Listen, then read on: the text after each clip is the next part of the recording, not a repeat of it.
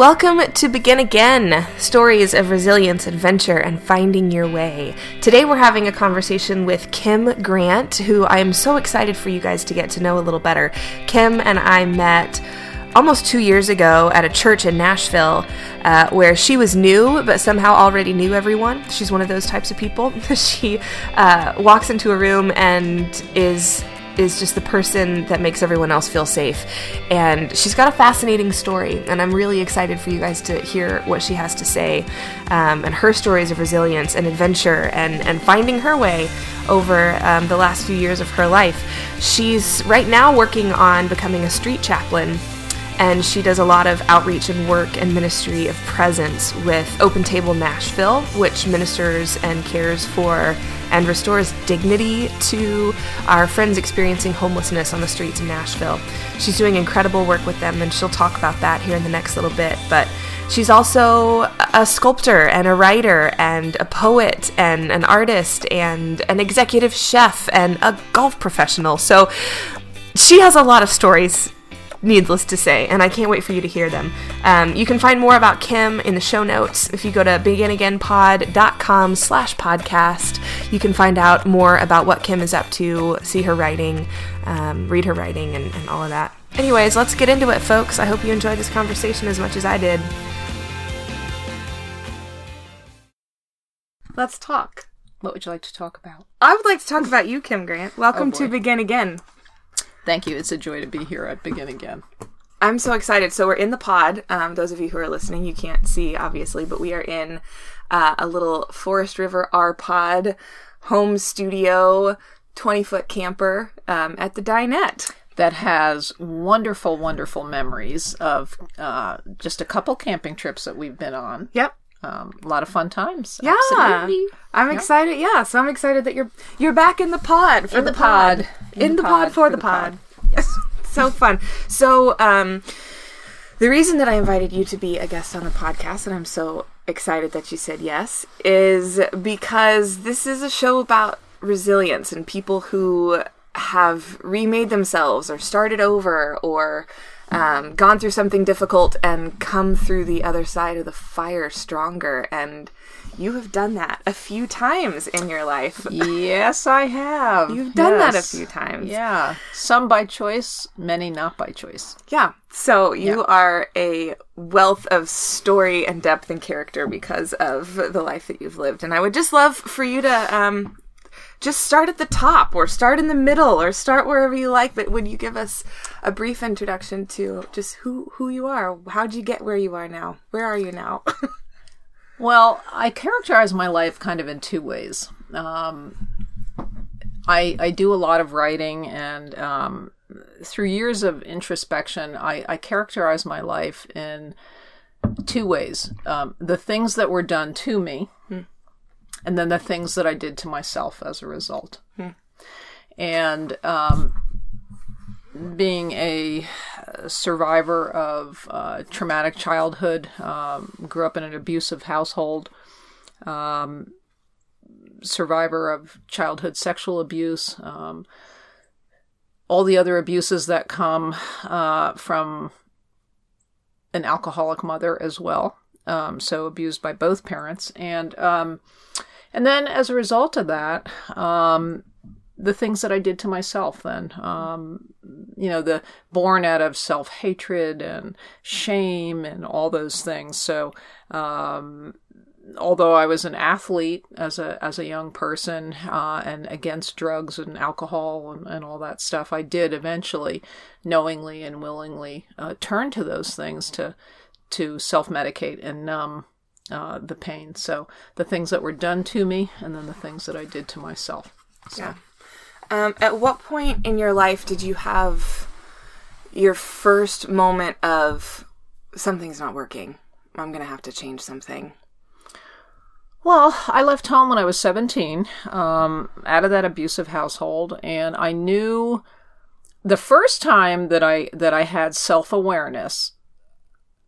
Re- truly, I think when I was 14 years old, I remember I was standing in the front hall of our house, and my mother, uh, who just was torturous to me, um, was in my face, and I remember balling my fist and thinking, if that woman starts again, I'm going to let her have it. So at the age of 14, I I had a sense of myself, I think, for the first time, and my ability to stand up for myself and to potentially alter the direction of whatever events or happenings were going on. I was 14. At that time, also, or right around that time, at the age of 14, I'm the youngest of four. And I just, I, I just knew that when I left home, I would never be back. I hmm. remember standing there thinking, when I walk out that door, that's it. I will never be back. And that's what happened at the age of 17. I left uh, home. I was uh, accepted at a local uh, state college and um, left home. Uh, my father literally dropped me at the curb with a $20 bill and told me good luck. And I never, ever went back to my parents' house, was never under their roof, never accepted another penny for them. And so you know, learning to fend for myself as a 17 year old girl. Um, I wound up homeless uh, and I lived in my car for almost a month. Um, I was not chronically homeless, but I did experience that and still to this day suffer from homeless nightmares. Um, so, but that was kind of the first time where I had a sense of self awareness a little bit that things needed to change and I could change that direction.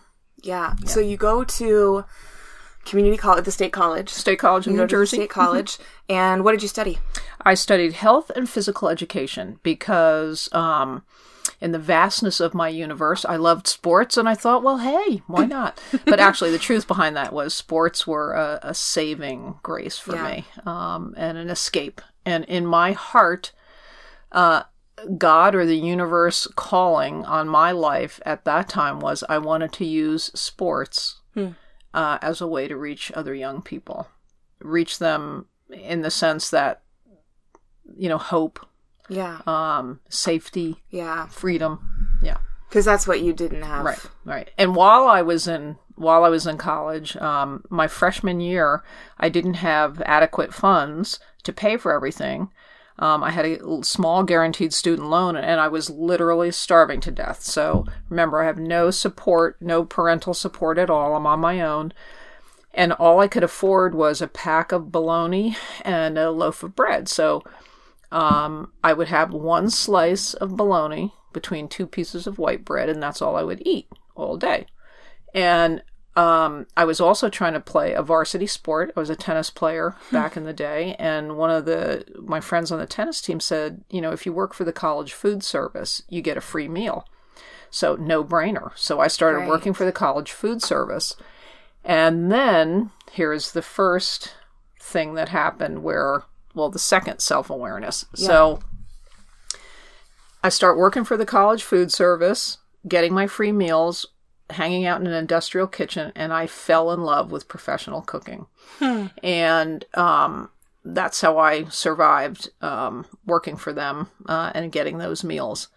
And then um, I wound up getting a restaurant job. And I forged for the next 25 years, I forged a career beginning as an entry level cook all the way up to executive chef for a multinational uh, billion dollar company running the dining services for a huge insurance company. Um, and so I turned, I made something from nothing. you so literally, my culinary career, which was the, my first iteration, my first career was as a chef, uh, was born out of my own hunger. Um, so And what more, I know you and I have talked about this, what more elemental way to care for people Oh, absolutely. than absolutely. to feed them? Yes. You know, to meet that basic, most basic need, no matter who you are. Right. That is a basic need. Right, and that has been a theme of my life um, through. You know, we're, we're jumping time frames here, but um, when I was active uh, in in a spiritual community, I started like a, a Meals on Wheels program, sort of. You could call it that, and and so it, my heart has always been around the table, um, and that's just something that uh, I'm so grateful for. And again, born out of my own hunger. Yeah. Um, but it's it's been incredible throughout my life to to offer that to people. What was for you as you're you're 14 and you're 17 and then you you discover sports and you discover the kitchen and all of these moments. Was there behind the scenes in your life, in your psyche, in your human development, was there a spiritual practice for you or what was what was spirituality or religion or faith like for you at that time? Was that part of your forming? Well, growing up, I went to church two times as a child. Um, we were not church folk. And I went two times, and all I can remember was the smell of strong black coffee and stale cinnamon graham crackers in Fellowship Hall afterwards. Oh, man. That that's the image. That's I remember nothing else. um, but we were not church people. But um, when I was 13 years old, I was I was uh, I had already started dabbling in in uh, kind of entry level drugs and a lot of promiscuity. Um, as a 13 year old, and I was literally walking down the street to my friend's house, and I had this unmistakable, overwhelming sense stopped me in my tracks, not an audible voice, Yeah. but a sense that I needed to know God. And it was overwhelming. Now, I had, I was literally walking down the street minding my own business. And then, so from that, that, um, I, I got a ride down. I think my father, my older brother, somebody brought me down to the local Presbyterian church the next Sunday, and I started going to church by myself, and I got a little children's Bible. And so that was my introduction. And then a friend from school, um, who was an evangelical Christian, um, shared with me um, my wretchedness in her opinion, or in that tradition's opinion. She shared with me the what was supposed to be good news that I was a wretched sinner separated from an angry God and could only be that that chasm could only be bridged um, through faith, personal saving faith in Jesus Christ. So me already filled with shame and self-loathing, I heard that message, and And that was um, in response to this deep need that you felt to know God. Yes. Not having language for it, but Correct. knowing that there was something that you needed and you were met with Right. this right supposed good so um. Wow. so I had what I call a personal conversion experience, completely heartfelt, very genuine on my part, and then for the next several years um, was involved in a in an evangelical fundamentalist church, all the while knowing that I was gay, and I was one of those ones I think popped out of the womb gay. You know, my mother uh, wanted to take me to a psychologist when I was five years old, so this was 1961 or two, um, uh, because she thought that I was, and um, so uh, these the the mixed message of here I love God, I, I'm desiring spiritual, desiring relationship with uh, with God, and then I'm getting these messages from this church, this religion that told me that I was not only a sinner, but that particular sin was particularly vile and heinous and and disgusting. And so, With a background of abuse. yes, spiritual abuse. So yeah, yeah, and physical abuse. So all the things conspired uh, f- toward my self hatred, and hence my sensing that this religion was, I guess, the answer to Yeah. make me clean. I guess and acceptable, Yeah. acceptable, yeah. rather You've than rejected. stain of sin Right, and right. the reject. Yeah. So, long and short of it, then, um, through my early restaurant career, I turned to drugs and alcohol because I loved God, um, and had a had a deep faith in spirituality. But the messages that I was being given were uh, completely opposite of that. Obviously, as a gay person, so I chose drugs and alcohol so that I didn't have to deal with that that schism, that chasm between my love for God and my sexuality. And then um, I hit bottom when I was uh, 30. And uh, so well into your yeah. career as a chef. oh then. yeah, hmm Hit, got fired from my last job as a, as a chef, um, and spent my literal last twenty dollar bill on cocaine. Um, I was being chased by some drug traffickers down, in I was living in Florida at the time, and uh, I asked my mom if I could come up to New Jersey and sleep on her couch, and I went cold turkey and got clean and sober. And here I was, this executive chef, and then I started working in a sub shop making hoagies for five dollars an hour under the table, and paid off all my debt and ironically went back to that same evangelical church because that was the only thing I knew. knew. That's Yeah. what I knew. And uh, so that that went on for the next uh, I think I was there about 13 more years and during that time is when I developed the Meals on Wheels program and Hmm. was very very active in uh, all kinds of feeding programs and hospitality and that kind of thing. So I have to think about you in that moment at rock bottom, calling your mother back in New Jersey, this place that you swore you never, you were never going to go back into that house. What got you? What got you to that point where you called her and went back into that space and went back onto that couch to find healing? Well,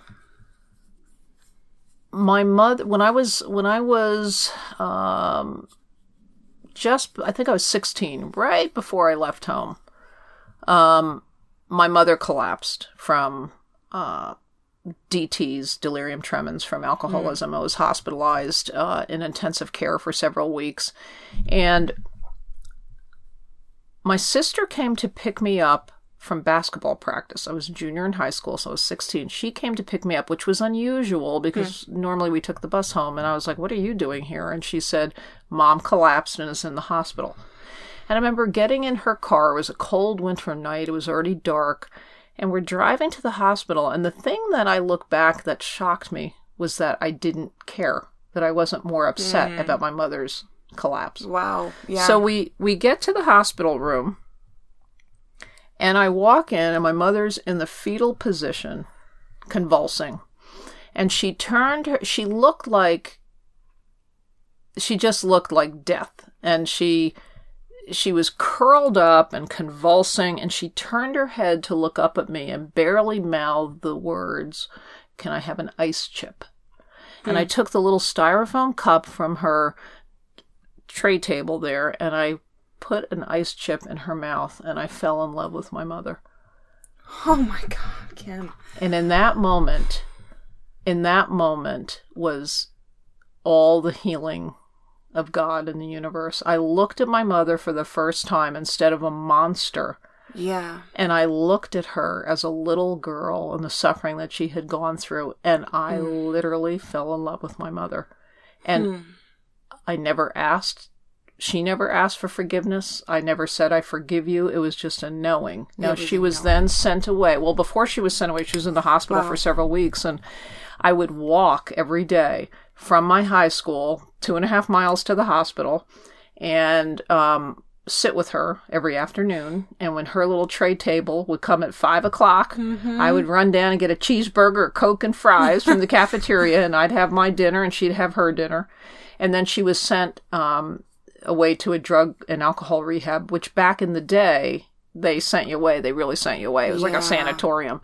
And uh, so she went away, and I w- we weren't able to see her for a month. But through that process, though, but that's the first time where there was healing, and so that Wow. happened years before the event where I hit my bottom, Yeah. and then was able to reach out to my mom. And um, wow.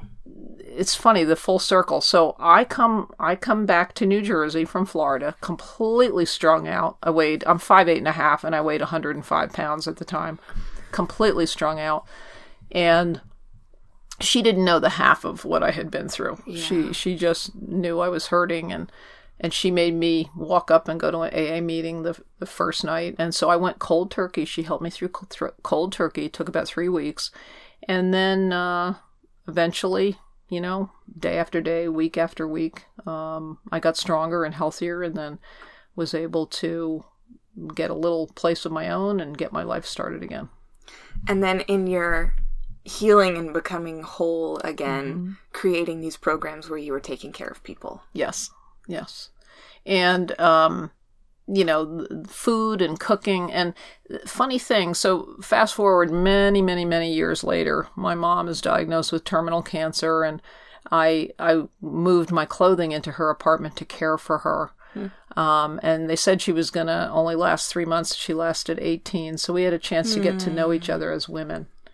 Oh, how not beautiful. just not just mom and whatever and um oftentimes she'd look over at me and say i'd look and she i'd like what are you looking at and she said i'm gonna miss you when i go i'm going to miss you. And I said, ah, you're not going to miss me. I'm going to miss you. You're going to be in a better, better place. But, um, and I would cook for her. Um, toward the end, she wasn't able to eat, but she did wind up in the hospital. Unfortunately, she passed away in the hospital, but, mm. um, um, you know, cooking and food and, and her last couple hours as she was really starting to transition from this life, um, our, my siblings and I came together around her bed, and her oncology doctor said, You know, the hearing is always the last thing to go, so keep talking to mom. And we stood around her bedside as she was transitioning from this life and talked about what a great cook she was and all of our favorite meals. You know, one loved her spaghetti and meatballs, and one loved her beef stew, and I loved her chicken stew and dumplings. And so the last hours of her life,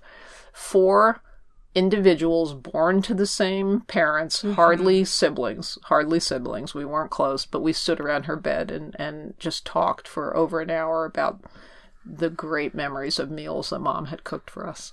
So, wow. Yeah. That's I mean that's that's what people that's what you hope for, you yeah. know, when yeah. how can it end any better than that? Right. For that healing in that mm-hmm. final moment. Yeah. Wow. Absolutely. Thank you for sharing yeah, that. That's absolutely. beautiful. And we'll we'll come full circle again and see food and he, uh, healing and um, feeding people come back into your life. Mm-hmm. Um, but not yet. Not yet. What happens next? You're a professional chef. You're trying to reconcile that you're gay and you're in this space where that's not okay. Right. So I'm working as a chef and I'm working for this multinational company. And, um, well, two things. One, I was here. Here's how we started making. How I started making something from nothing for a second time. Hmm. So, I was teaching a young Hispanic male how to make 50 gallons of tomato sauce. And several of us in the company had started a culinary arts training program. And my background was education, health and physical education, but I wanted to teach. So I always kind of had that capacity. So I'm standing there teaching this young man how to make tomato sauce. And it was so fulfilling to me teaching. Hmm. And I thought, man, I wonder if there's any way I can take my love of golf because hmm. I was into golf and turn that into my my vocation, my avocation into my vocation. So back in the day, um, before email, I, I snail mailed uh, the LPGA and they sent me a membership package, and I decided I'm going to become an LPGA golf professional. like you do. Like you do. Just I just decided. Now, I had not been playing golf. I have never taken a golf lesson. I just was kind of I was just an athlete and I thought, "Hmm, okay." So it took me three years to get my LPGA card, but I just was determined that I was going to have that credential next to my name. And I did it finally. Um, I did three it. years. Three years it took me. I three years. I'll be a golf pro, and three years three later, years of failure. So, um, because in order wow. to become an LPGA golf professional, there's two components. There's the playing ability, and then mm-hmm. the teaching ability. So mm-hmm. you have to demonstrate your playing ability. Um, now I I can teach, but the playing part, yeah, I'm not. You know, I'm medi- mediocre ah. details, right? so you have to play these tournaments, um, and you play from the men's tees, and you have to shoot a certain score. And if you mm-hmm. don't shoot that score or below, yeah, you're you're not you're not in. You're not so, a pro, anyways. Right. You go so, hang out with the amateurs. Um, I would go and do these tournaments, and I'd miss it. Sometimes by a lot, sometimes by a little and um, so we had this we had this joke that um, little little anecdotal little story. Um, so you know, little little Johnny's at his t-ball game and you know, he comes up to bat, you know, the little T ball that kids play, and he comes up to bat, bases loaded, bottom of the fifth inning, and the game's going to be over, and he's shaking. Coach calls timeout, calls little Johnny over, gets down on one knee, grabs him by the arms, and says, Johnny, no pressure at all. You know why? Because no matter what happens, we're still having pizza after the game. So Johnny goes back to the bat, whacks the ball, drives the runs in, they win the game, and they go have pizza. So my friends jokingly used to say, no matter what happens, we're going to have pizza. We're going to have pizza. And for years, after I would fail, uh-huh. we'd have pizza until somebody said, Did you ever think you might want to change the meal? Maybe you should have a freaking steak or something because it's kind of bad karma with the pizza.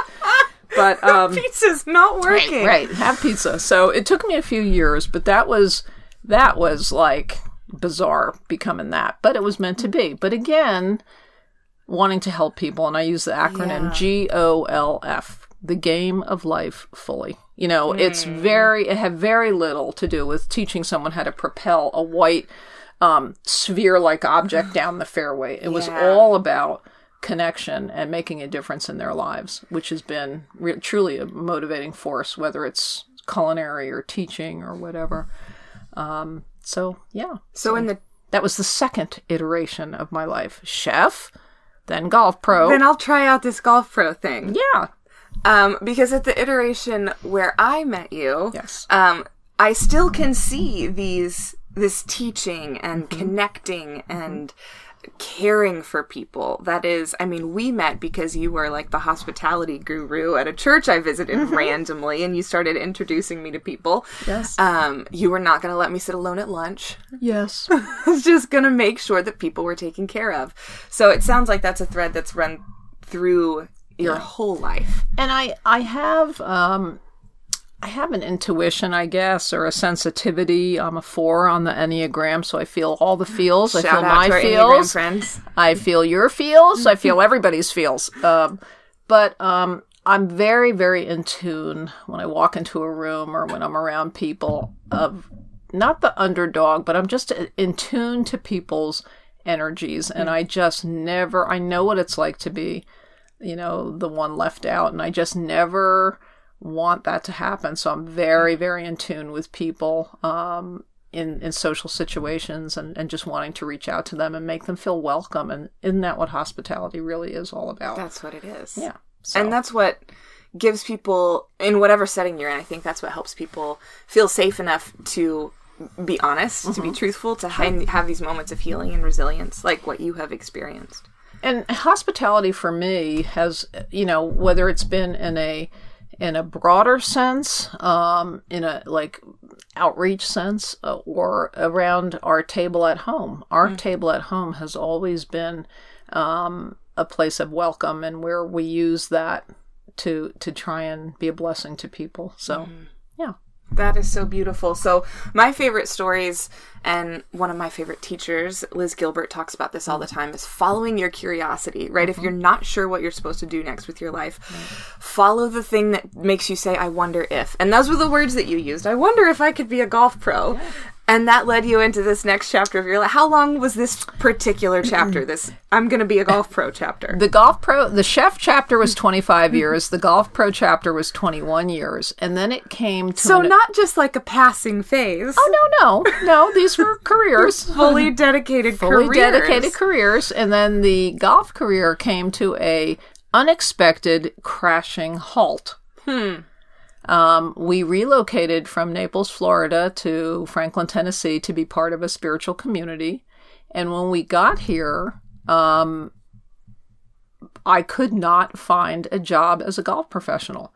Now, um, I sent out, I count dozens of resume packages, and you know, I've written a lot of curriculum. I have a lot of experience, so um, I was em- offered a couple entry level golf pro jobs, but you know, I was way more qualified for that, right? So, Yeah. so um, because I could not find a job, um, I had a lot of free time where I could volunteer uh, at my church, my spiritual community. And so naturally for me was the hospitality piece. But, you know, the universe or God or however you choose, the universal energy, however you choose to define that, um, has such a sense of humor. I hate to um, put a human characteristic on the inexplainable, but Well, that's the tools we have, so yes, we'll take so um, such a sense of humor because every little rinky-dink church, country church that you know has some sort of little kitchen. So I get Mm-hmm. called to this church in Tennessee that doesn't have a kitchen. I'm a chef. I get called to a church with no kitchen. So that was just kind of humorous. So, um, so yeah, so I just, I worked, I volunteered for a year and a half and I was asked to be on staff. Uh, as a volunteer um, and uh, head up some hospitality programs. And that does sound like a church job. Please yeah. be on our staff as yeah. a volunteer. Yes, absolutely. and so again, because of this uh, extended period of unemployment um, and and a lot of soul searching, um, um, you know, I don't. I'm not ashamed to say went through a quite a quite a dark period of depression. Um, so much of our sense of self worth and significance is tied up in our ability to make a living or yeah. um, our sense of success or whatever. And um, so that was that was tough for me. But all of that, I felt for a year and a half that I was doing good work, but yet a part of mm. me felt like I was spinning my wheels and you know just a, just a real kind of blank time. At the same time, it was some of the best work I've ever done in my life that mm. had hmm. real meaning. Um, but yet, and and so many people from that community would reach out to me for to, can we meet for coffee and yeah. uh, can we talk i was i've been very forthcoming about the truth of my story and and uh, you know my blog and my writing people know about my history so people would reach out to me um, for you know counsel or or whatever, just to to talk. And um, so it was at the same time um, desperately frustrating and desperately empowering and, incredible. Hmm. Um, and then just the only thing I can say about this third iteration of my life is that a little sparkle started, a faint hmm. little something um, regarding, of all things, chaplaincy. Um, people for years, uh, my my my spouse, my wife Denise, jokingly, I thought for years would say, "My gosh, you you're a pastor. You should hmm. be a hmm. pastor." And I'm like, "No, no, no, no, no, no." Because where you come from, that language could yeah, that be... was that was not good language. Yeah. So but technically, um, I think my my desire to um, come alongside people is very pastoral, yeah, uh, and caregiving. Um, so there was just a little inkling, just a little spark, and so I I decided to look at um, uh, progressive divinity schools and programs. And I do possess a biblical studies certificate um, from a, an evangelical school, which was quite rigorous, but it's by no means an MDiv. Um, so I started just kind of looking around and I found San Francisco Theological Seminary and had several conversations with them, and then went to uh, attended the Wild Goose Festival where the director of admissions was there, and I had a lovely meeting with her and we kind of decided that we were i was going to fly a couple times uh, a semester back and forth to san francisco to pursue a certificate in uh, trauma and spiritual care and just see where that led so the night before i was the night that i was going to buy my airline tickets to san francisco i thought you know i just i wonder if there are any programs hmm. here i mean vanderbilt divinity school that where i might be able to and so I, I, did a little research and I found um, through Vanderbilt and St. Thomas Hospital uh, something called Clinical Pastoral Education, CPE, which is a requirement for anyone who becomes a chaplain, regardless of whether you have an MDiv or anything else. So they had a program. So I contacted the program director and she said, Well, you can fill out an application, but the program's already full. Hmm. So I took four days to fill out that application. It was very, very intense. And then, in, as is my custom, I decided to hand deliver the application to the program director because, because they can't turn you down face to face. Because I wanted her to put a face and a name yep. together. Yeah. And I just remember a few times in my life, and maybe some of your listeners um, have experienced this. There was a knowing, yeah, that was unmistakable. Yes. And in that knowing um, it's it's so spiritual and godly, otherworldly. I mm-hmm. knew that I was going to get into that program, even though it was full. And I thought, well, somebody's going to have to drop out, but I'm getting in that program. My spot, yeah. Well, I hand delivered the application. We had a lovely conversation. Three weeks later, she calls me and said, um, an entity, a, a nonprofit in, in Nashville, has contacted us and they need an, an extern, an intern uh, for the next semester. Are you interested? And I was like, uh, yes, I am. and so, although someone didn't drop out of the program, a position was created. Created for you. A position was created. And so I have enrolled and been accepted into the clinical pastoral education program. Uh, and I will beginning begin my internship January 8th. It's a five month internship with Open Table Nashville, which is uh, Nashville's uh, one of Nashville's um, just incredible outreaches to our friends experiencing homelessness. And coincidentally, I had already done quite a bit of volunteer work for Open Table, so they were familiar with me. I'm familiar with them, and now I am actually volunteering even before my uh, internship begins, and we go out on the streets of Lower Broadway um, in Nashville, and with backpacks of emergency supplies, um, ministering to our friends experiencing homelessness. What is that full circle moment like for you to be to think to think about your life when you were 17 and you were living in your van or your car whatever it was and then to be now later in life reaching out to those people who are in the place that you are in after all of this life that you've lived Right. It's it's it's it's amazing. It's so life affirming and it's incredible because born out of my own hunger and homelessness, I become a cook who forges a career as a chef, who winds up now pursuing chaplaincy. And they technically, I'm a street chaplain. I mean, I uh, you know we go out on the street and um, and then trying to develop programming to to feed our friends experiencing homelessness. And and I, I witnessed something. I hope it's okay if i tell the story Yeah. real briefly. Just this past week we were out on the street and we were sitting down on the ground with with a friend uh, and a young homeless uh, friend came up um, and just said you know I, i'm starving. Does anybody have anything to eat? And this gentleman that's homeless gave this young man some food that had been given to him. Hmm. And he ate that food in such a ravenous way, you could hmm. tell that he was just starving, Yeah. starving. And he he looked at us and started to cry because he was so overwhelmed with the street hospitality that this older man who was homeless shared his little bit of food with this young hmm. man. And you know, you can call it whatever you want. That was a Jesus moment for Yeah. me. We experienced the divine right there. And when you are with the most marginalized, Yeah. um, there there is divinity there, and it, it's just it's overwhelming in so many ways. So a full circle moment, yes. And and right now I'm pursuing avenues to um, to try and expand a, a feeding program. Um, you know, there's so many large political and socioeconomic issues that contribute Yeah. to chronic poverty and homelessness. For me, I'm very, very elemental. You're hungry and I want to feed you. And not that I'm not interested in these other systemic issues that, that cause the problem of homelessness and, and poverty, but you're hungry and I want to feed you. Yeah.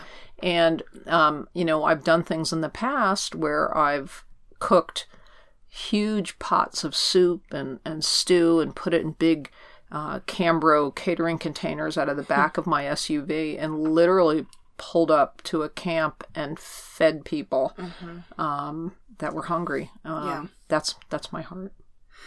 Well, I think that's a beautiful way to realize that nothing is nothing is wasted. You know, of all of these different chapters of your life, to mm-hmm. use the cliche, and all of these different versions of yourself, and all of these different places that you've been, they've all they've all mattered, and they all matter here in this moment. Absolutely. It's really I you know, it's so funny because I still to this day this year I got a tattoo on my inner right forearm that says beloved. Hmm. And I'm just really learning that. And although I'm I just turned 60, I'm glad at least I'm learning it now Yeah. rather than on my deathbed. Yeah, So there are people who go through their whole lives. so learning my belovedness and learning to um, believe that you know what hey maybe we are whole and well and not separated from the divine and not broken maybe just maybe we are beloved and worthy Yeah. and deserving of all of the good and the love that God and the universe has for us. And so that's really what my life is about expressing that, giving that, sharing that with people uh, around the table in particular in any in every interaction. But yeah, that's that's what it's all about. When did that awareness start to become so specific for you? You talk about your the deep shame that you had in your past. When did you start to realize that maybe maybe that's not actually my story? Shame. Um, two two years when we moved up here and I became involved in this progressive uh, Christian community um, was when I first heard that you know maybe maybe we weren't separated from God and and uh, filled with sin and shame and guilt. That's when I first heard that. It's Two years only ago. two years ago. That's when I first heard that.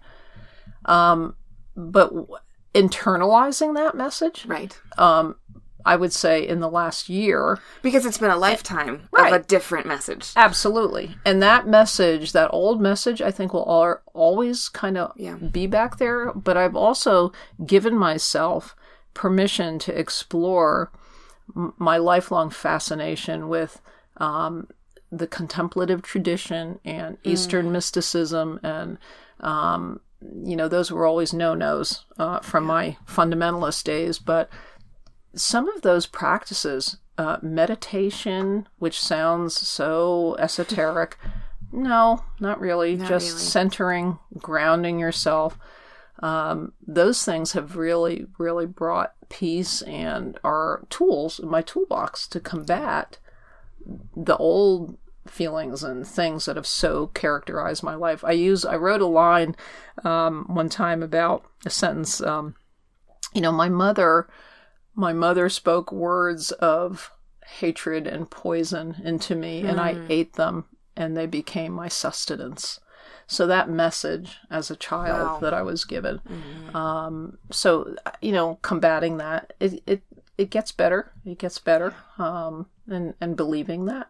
So yeah, Beloved. yeah, beloved, amazing, right? And now your work is helping other people find that truth. Yes, yes. What what better example of resilience I think than that? I mean that's that's it. That's mm-hmm. the ultimate. We mm-hmm.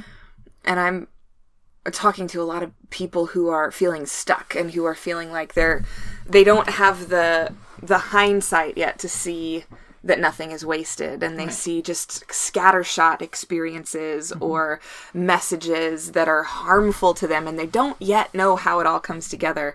Um, i think your story is an example of it all comes together Well, it, it certainly does, and not that you want to go through horrific things, but um, one of my favorite books uh, by Henri Nouwen is called Mm. Wounded Healer, Mm-hmm. and so I just put on my Instagram account uh, a descriptor, which is in, where can people find your instagram uh, Kim G thirteen seventeen. kim g1317 Um, double so- tap Yep. So, uh, thank you. So, anyway, um, wounded healer. That's how I describe myself now. Yeah. Um, so all the horrible things that I that I went through, the things that were done to me, and the things that I've done to myself, from childhood abuse to uh, drug abuse and alcoholism to prostitution to all the things that were done to me and I did to myself have brought me to this point now where God and the universe,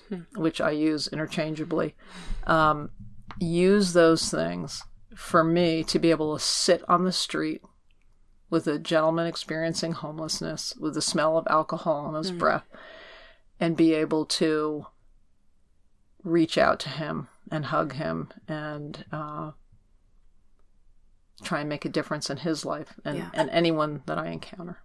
And see beloved when you look yes, at them and not absolutely. wretched yeah, yeah. That's beautiful. So, in you talk about um, reconciling your faith and your spirituality and finding this progressive community and opening up to a new message. Yes. Um, what about, if I can ask, what about with your sexuality? What was that process like? Identifying, well, not identifying. You said you you've always known, Yes. but how how did you find courage and peace and acceptance there when the messages that you were receiving was that for so many years that that was not okay. Well, It's I probably mean, all wrapped up in itself, but I mean, I've I've always I've always known that I was gay. I, obviously, when I was a little child, I wouldn't have put that word on it. But Sure. um, I, you know, I can remember in second grade. So what are you, seven years old? I can remember walking up to my teacher's desk just so I could bask in the aroma of her perfume. That might be an indication that maybe a sign. Maybe here's your it just might be. Anyway. Um, so so i've always known and even in those years when i was trying to quote unquote pray the gay away Right. i knew i was gay. I just i just you know was celibate. I was celibate for 10 years and i just didn't do anything about it obviously but um, so reconciling it um, you And know maybe that's not the right word. Right. Maybe well, it's I, and well, actually, I was I was s- during that time in that church though. Um, a big portion of the story that we didn't talk about is how how I met my now wife, Hmm. which was I had been celibate for ten years. I completed a biblical studies certificate program that took me six years to complete, and I was three weeks away from going to language school because I was going to be a missionary in Japan, running a guest house, a hospitality guest house. And um, again, like you do. like I do. And um, so I, I was a woman that I had been working with, a great reputation in the company, Denise, and and uh, we knew each other in the company. And um, she's Italian, and she's got these incredible green eyes. And Oh, the green eyes! I remember looking in her green eyes and and going smack. You're gonna burn in hell. Stop looking in those green eyes that way. Um, but then um, you know, through some projects at work, uh, I realized I had feelings for her and, and she for me. And um, we became a couple. And then I I let my church board and my pastoral staff know, and I was excommunicated from my church. And then for the next 19 years that Denise and I were together, um, I was very, very angry at um, course. evangelical Christianity. I never lost my faith, Right. but I was very angry at organized religion. And uh, and then just through some some you know kind of down times, I I started kind of googling churches that were accepting and and uh, this this church popped up and then we came up to visit from Florida on vacation and and found this community and I'm no longer a part of that community, but that began really learning, uh, hearing for the first time a message that, you know what, maybe we can go back and look at, at our um, our text and uh, you know the Bible and mm-hmm. and maybe look at it afresh uh, mm-hmm. and see have we have we maybe experienced this a little differently now? And that began my the deconstruction of my old faith and the mm-hmm. reframing of a, of a new message of belovedness so. Your whole and healing. self. yeah my And whole self. yeah Not beloved except for this one part of you that we Right, need to fix right. or not talk about. yes exactly. Right. yeah. I think there's a lot of individuals and communities who are having those conversations now and Yes. and reframing that and and realizing that m- maybe this whole uh, message that if this is your quote unquote sin then you can't come in here or we're not going to talk about it. Maybe that's been hurting people all along. Mm-hmm. maybe that's not the path to freedom and reconciliation and, and forgiveness and Yeah. healing and all of that Well, I mean, I take full responsibility for my actions, my behavior, my uh, drug and alcohol abuse. I take full responsibility. However, it was the the the best that I could do yeah at that moment in life to pacify the incredible schizophrenic pain of loving God and being given a message that you are not loved by God and that not only that but you're until you repent your prayers are bouncing up this on the ceiling of this room and God will not even hear you because you're such a wretched sinner. So that just I just couldn't handle it. And uh, again, I take full responsibility for my behavior, but that was certainly an impetus for it. well So, of course yeah. And that's so far removed from the person that I know. Like sitting here I with know. you, this I look all I look all collegiate. I have a dress shirt and a little She sweater, is. and you know, yeah. People that know me now, um, even even my wife um, Denise, she she just cannot imagine who I was in, at that time. But you know, that's that's how far a good good girl can sink when when when your life is when you believe the lie Yeah. that you are unworthy Hmm. and unlovable and undeserving Mm-hmm. and no good.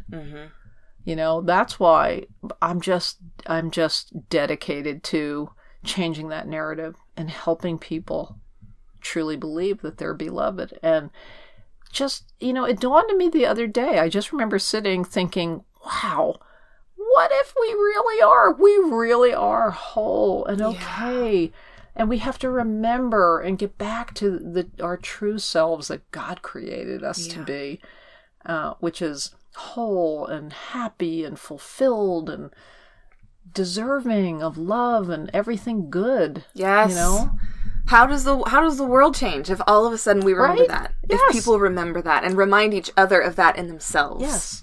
If you see that in another, if you believe that about yourself and you can help another see it and they believe it and another and another and another, mm. is that not ultimately heaven on earth? Yeah, that's good news. Right? That's And a the- gospel I the ultimate healing and reconciling of the world and the end to racism and patriarchy and sexism and homelessness and all these things because if we're operating out of a sense of scarcity Hmm. i'm not good enough even though you may not consciously be thinking in those terms but when you're operating out Hmm. of that rather than i am enough Yeah.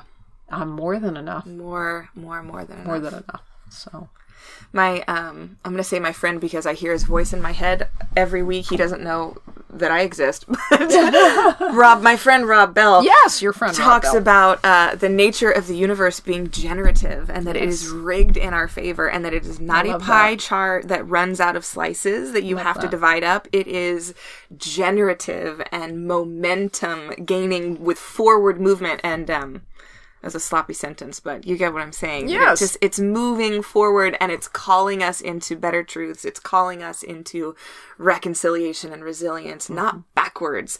So much of our culture, our country, our politics right now is talking about we've got to go backwards to get to mm-hmm. what was once great or good or whatever. But that's not how we can feel in our bodies and in our souls that that's not the direction we're supposed to be going. We're Right. supposed to be moving forward. Right. And that's you know that whole message and and and your whole podcast is about resilience. Okay, so we're talking about resilience Yeah. today. So for for anyone listening, for hmm. your listeners, I I don't have all the answers. I don't know this third iteration of my my life. I don't have the end in sight. I don't know. I don't have any prospects for more employment or anything sure, but I'm just trying to do the next right thing. Yeah. And I'm moving. And as I have begun to, you know, I, I heard I heard a, a podcast the other day, a meditation, and Oprah Winfrey said, you know, you can hope and and uh, you can hope all you want, but it's only when you believe. And I, for the first time in my life, have this little, little inkling of belief that the universe could be conspiring in our favor. In our favor. And so I'm just taking little knows. steps, right? I'm just taking little steps. And there's little evidences along the way by the fact that I applied to this program that was already full and then an opening came. And um, to take it Rigged a in your favor. Rigged in my favor. Take it a step further. Um, my desire to um, use my culinary skills to create hospitality, to reach out to people. I was contacted by an organization from a nonprofit from Italy uh, that wants to uh, have a Skype call with me on Friday morning um, to talk about expanding their nonprofit uh, outreach to combat food waste by serving our friends experiencing homelessness and chronic poverty. on. So, little old me, little old me has been contacted by this nonprofit called Food for Soul. Uh, from Milan. from from Milan, Italy. So who knows? And uh, it's like you know, you kind of have to fake it till you make it. Yes. So I'm just new at all this, believing that anything good could happen in my life. Yeah. Seriously. I mean, on a daily basis, I have to really convince myself and, and believe that anything good could happen for me. Um, but I'm just trying to do the, the next best thing. The next best thing. The next best thing. And that's doing this podcast with you this morning. So Which is the next best thing for me too. this is just hmm. this has been so enriching. Oh, thank you. Do the next best thing. That has Next become my thing. life motto. We we try so hard to think about steps 18 and 19 and 20 and mm-hmm. 75 when we're on step 3. Yeah. like just take care of step 4. So so many people. It's funny. It's kind of it goes in spurts. Some several mm-hmm. people recently have asked me, um, how how how did you get sober? How did you get clean?